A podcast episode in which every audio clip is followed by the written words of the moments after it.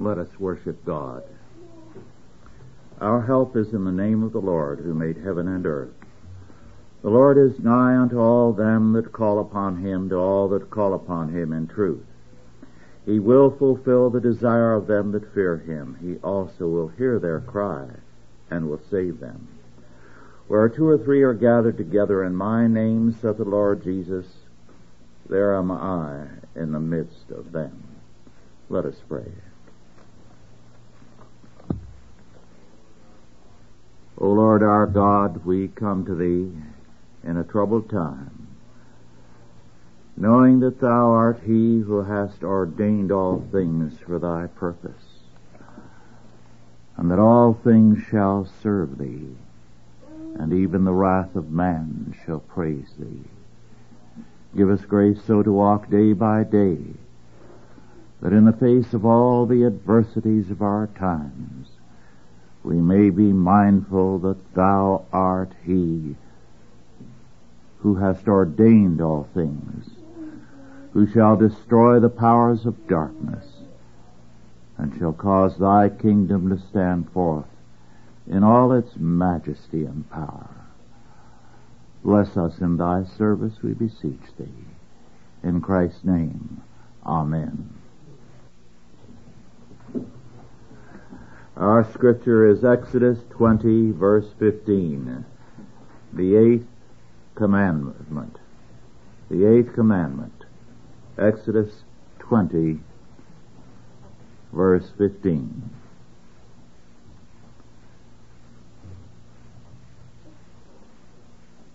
thou shalt not steal. There is scarcely a culture anywhere in the world without a law in some form against theft. In some way or another, people saying, keep your cotton picking hands off what's mine. But all these laws the world over, however, have a very different character from the biblical legislation. According to J.A. MacCulloch, in various societies, and I quote, uh, and I quote, again, we generally meet with the idea that the weight of the crime varies both according to the rank and often the age and sex of the offender and according to that of the victim. Chiefs or men of rank may commit crimes with impunity or with slight punishment, but crime committed against them is generally punished more severely than that against lesser men. Unquote. In our time, we see that taking place. Various penalties for various people, and some people immune to penalties. The U.S. Congress regularly exempts itself from laws it passes to control others.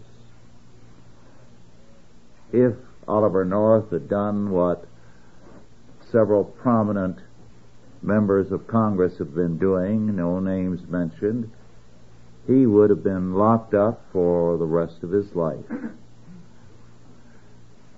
This kind of exemption has been a common fact in history.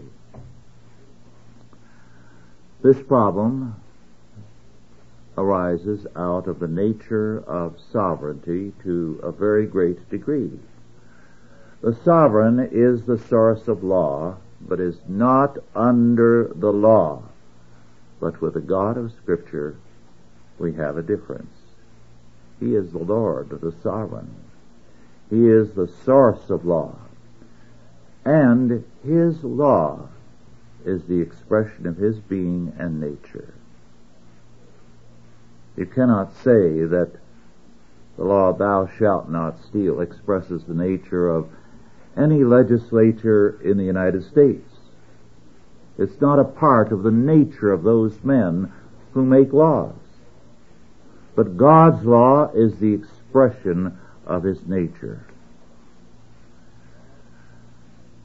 God does more than require justice of us. He is in all His being justice. All His ways are in perfect righteousness or justice and holiness. God cannot be other than just because he is justice. But this is emphatically not true of all human would-be sovereigns, nor of judges, nor of any man. Human authorities, by setting themselves up as the sources of law and justice, free themselves from God's justice. And that becomes a license to become evil. As a result, while laws against theft are routine around the world, they do not bind their human sources. This means that the rulers or states which issued and issue laws against stealing see no restraint against theft on their part. That's simply the power of sovereignty and eminent domain on the part of the state. Non-biblical laws against stealing are all ultimately humanistic and they bind the people, not the rulers. This means that the state the world over is free to steal whereas the people are not. Because we in the United States have abandoned God's law for the states, the state is now free to steal from us because it rejects any law higher than itself.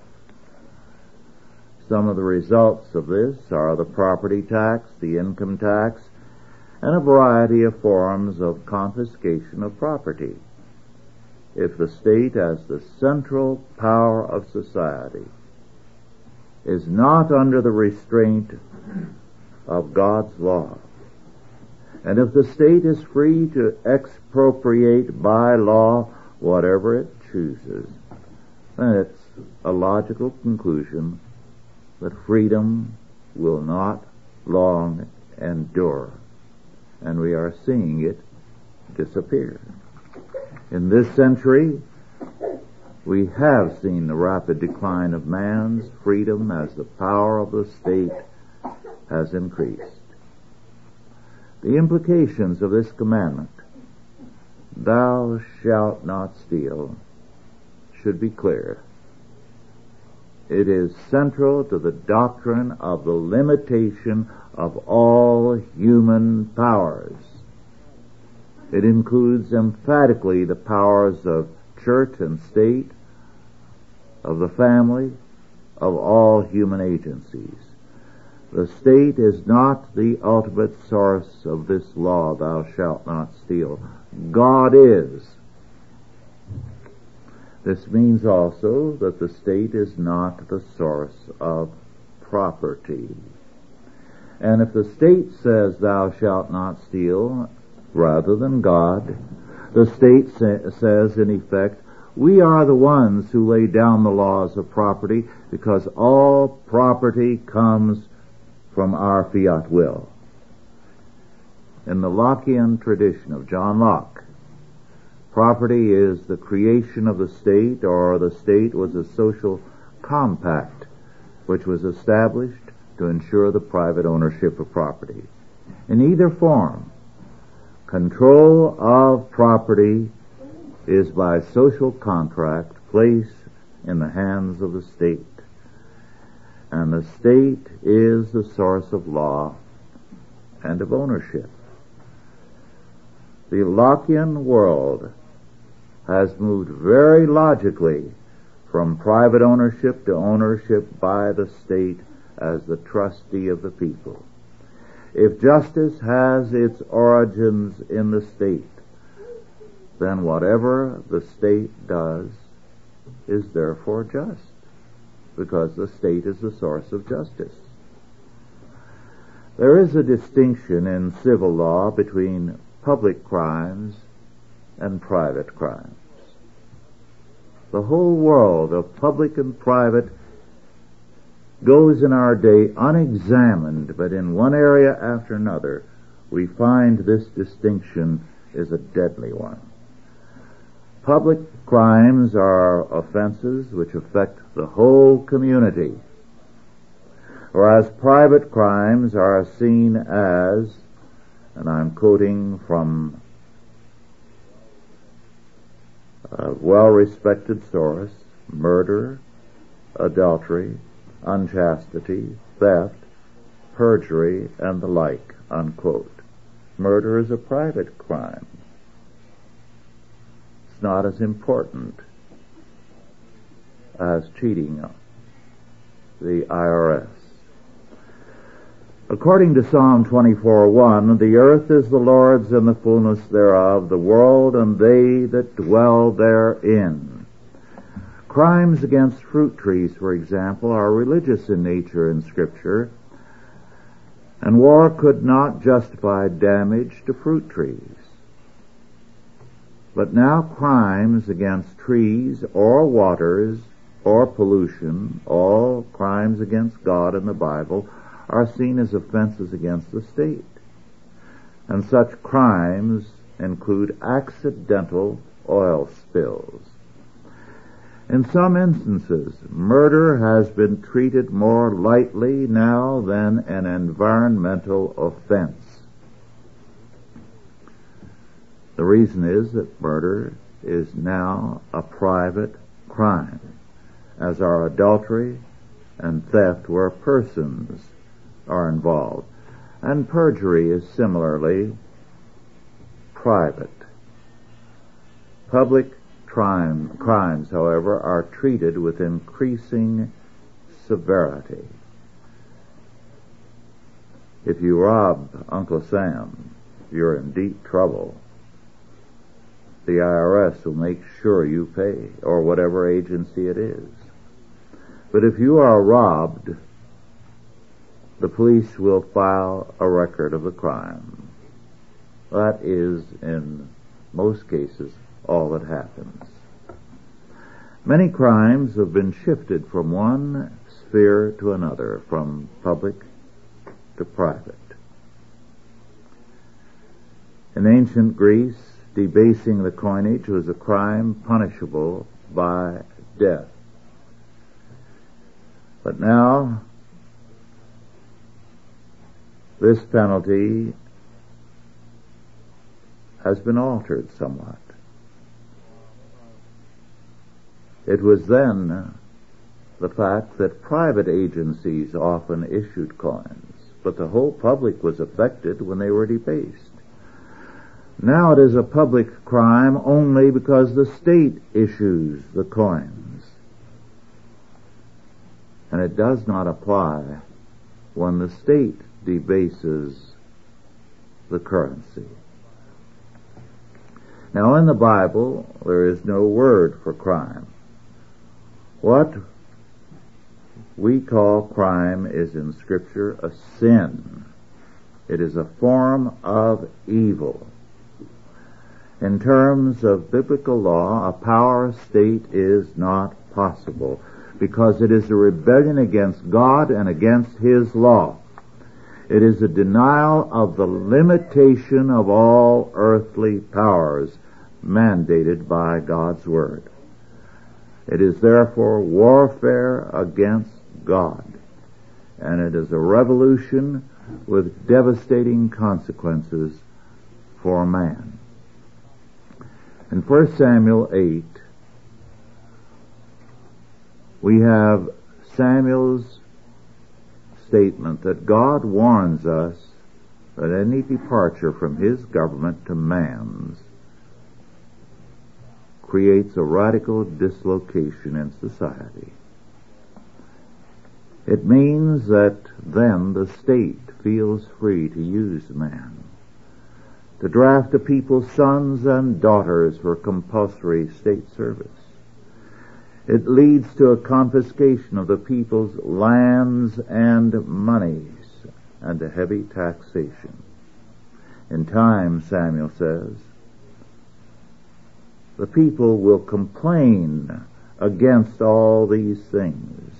and will cry out to God. But God declares 1 Samuel 8:18, and ye shall cry out in that day because of your king, which he shall have chosen you, and the Lord will not hear you in that day. Very serious statement and relevant to our time. The solution to our problem today, as many people see it, is stricter law enforcement. But the answer is we are getting stricter law enforcement of public crimes, of crimes against the state and its agencies. Every agency in Washington is giving us more and more stricter enforcement, whether it is the IRS or the Securities Commission or the Drug Administration. And the same is true of state property taxes and all taxes on all levels. Private crimes being of lesser importance in modern law are given a much lower priority. And any time you demand stricter law enforcement, you will get it for public crimes because that has the priority in modern criminology. Where law comes from God, as in the Bible, all His laws require strict enforcement on everybody. We are very clearly told in Deuteronomy 1, 16 and 17. And I charged your judges at that time saying, Hear the causes between your brethren, and a judge and judge righteously between every man and his brother and the stranger that is with him. He shall not respect persons in judgment, but he shall hear the small as well as the great he shall not be afraid of the face of man, for the judgment is God's. And because it is too hard for you, bring it unto me and I will hear it. When the state defines justice, justice then becomes the will of the state. In modern legal theories, the state is the definer and there is no justice beyond the state. In biblical law, restitution is mandatory to the offended person and to God. In modern law, restitution to the state is required, but not to private persons. Although in recent years some states have restored restitution to persons and Chalcedon is to a large degree responsible for that. Roman law under the Republic in theory treated all citizens as equal before the law. But not many were citizens. Under the empire in time, all freemen who were in the empire were granted citizenship. But the higher groups had certain immunities so that the change was superficial not substantial. And you can go through history and you find that while there may be a pretense of equal justice for all as under Rome, it ultimately is the same. People connected with a state or very powerful and important had a different kind of treatment under the law. This distinction between public and private crimes, which no one in our time questions, is one which has strengthened the power of the state and has enabled every state the world over to play God. It has been used to destroy the people's freedom. As long as the state is the source of law, this problem will remain. Many a reformer in one country after another has gained power politically with a desire to help the people, but has failed miserably because they have not understood the nature of law, that its legitimate source is God alone, and they have not understood the fallacy of the distinction between public and private law. Everywhere that you have that distinction, you and I are the losers. The people are the losers. If law is not God's law, it will be a form of subjugating private man, the people. There can never be a solution to unrecognized problems. And because men will not take God's law seriously, they do not recognize the cancer of our time, which is destroying society the world over. Unless the Lord build the house, they labor in vain that build it. Let us pray. Our Lord and our God, we thank Thee that we have Thy law. And Thy law will prevail. And Thy law will deliver us from the hands of men. We thank Thee that Jesus Christ has come uh, to make us the people of his kingdom, of his law, of his covenant and mercy. Make us strong in him and in thy service.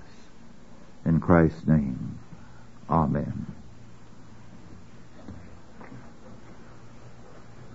Are there any questions now about our lesson?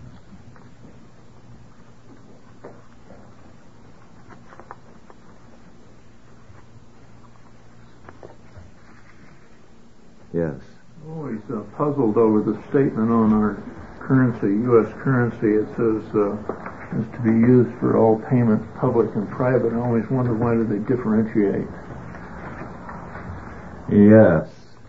It means you can pay your taxes with it, and you can pay uh, debts to individuals with it.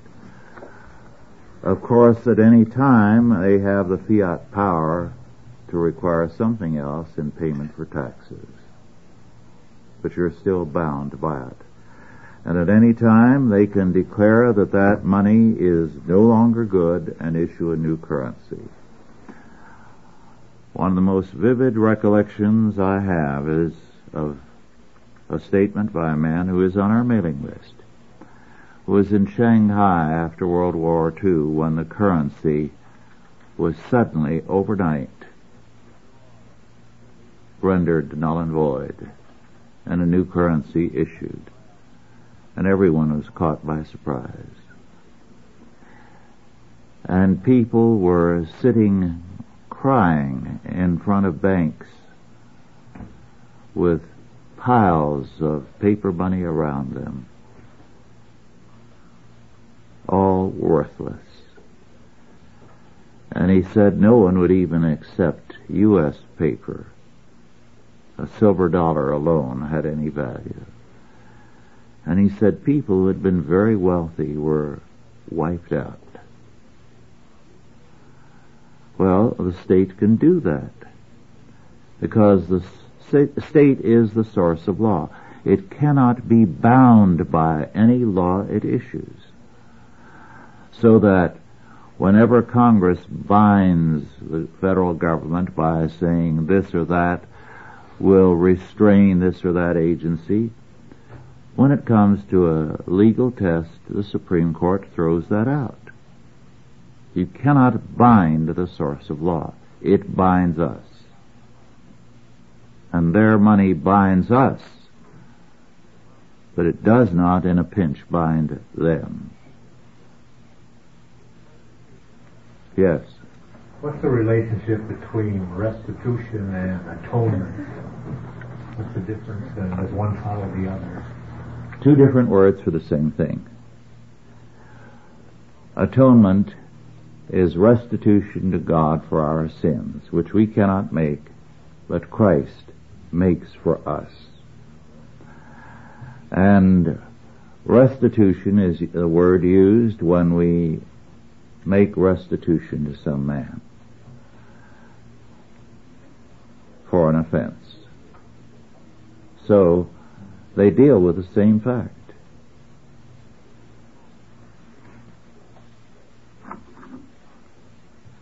Yes. Um, I was talking to a friend of mine and in Southern California, and he was talking about the fact that uh, Oliver North, in the spirit of law, was innocent, but in the letter of the law, was guilty.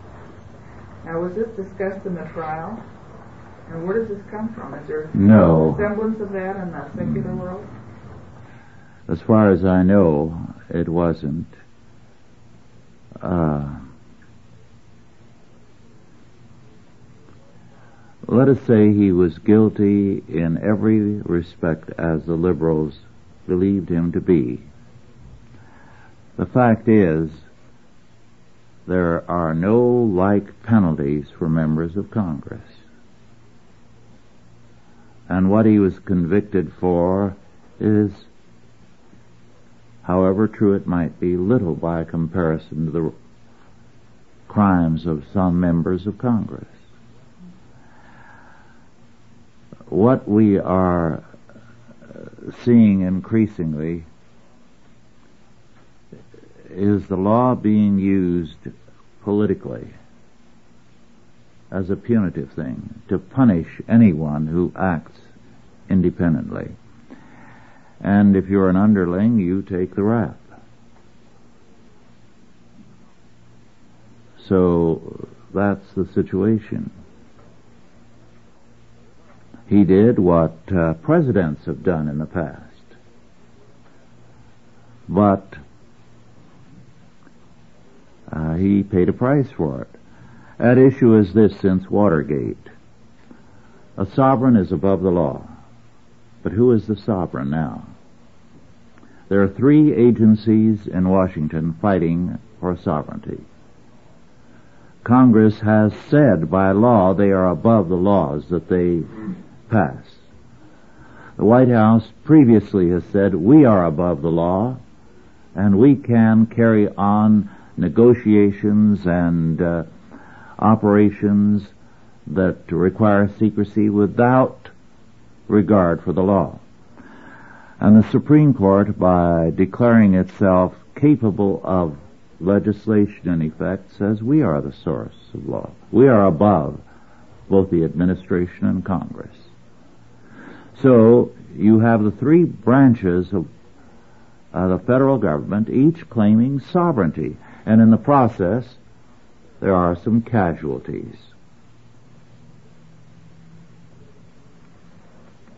Yes. I read recently, apparently Islamic countries, since uh, they don't believe in sin or repentance thereof, they're cutting off people's hands who steal. Yes. Yes, uh, in the Muslim countries where they do cut off people's hands for stealing, uh, the result is that uh, any European or American there is robbed blind because he hires a native worker, they steal from him, he reports it, and uh, the next he sees of his servant is that he's got a stump instead of a hand, and it's all wrapped up. And he is so horrified and feels so personally guilty for it that the thief knows at the cost of a hand he now has a license to steal and he can support all his relatives and does because the last thing the European or the American can take is to see that servant lose both hands. Yes. Back to the question she asked. Oftentimes, when we see people now brought before Congress and their immorality is exposed, you see a lot of Christians very happy about it now because God's law is being upheld, yet they rarely see that it's being used politically. However, where do you start in terms of trying to bring reason back? A lot of people say, well, at least they're applying it to this situation. Where's the balance? Well, first of all, you're not going to bring it back apart from re-Christianizing the people. And second, what they do not understand is that what Congress does in these hearings is totally against the constitutional law. If the state were not sovereign now, it could not be done because you are compelled to testify against yourself. You cannot take the Fifth Amendment. If they grant you immunity for testifying, they can, as in the Oliver North case, then waive that immunity afterwards. They can withdraw it and say, we told you you could testify with immunity, but now we're saying we withdraw the, the immunity. They are lawless. So that anyone who rejoices over that, whether it's a mafia member testifying on those circumstances, or any one of us, it is a destruction of our freedom.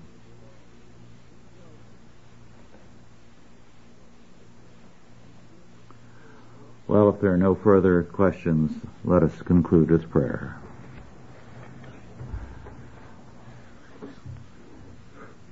Our Father, we thank Thee that Thy Word enables us to see our times and the world we live in in Thy light. And only in Thy light can we walk with safety. Only in Thy light can we be preserved from the time of judgment. Give us grace day by day to see more and more clearly the things that are of Thee and of Thy kingdom, so that in the day of adversity we can stand. And now go in peace. God the Father, God the Son, and God the Holy Ghost bless you and keep you, guide and protect you this day and always. Amen.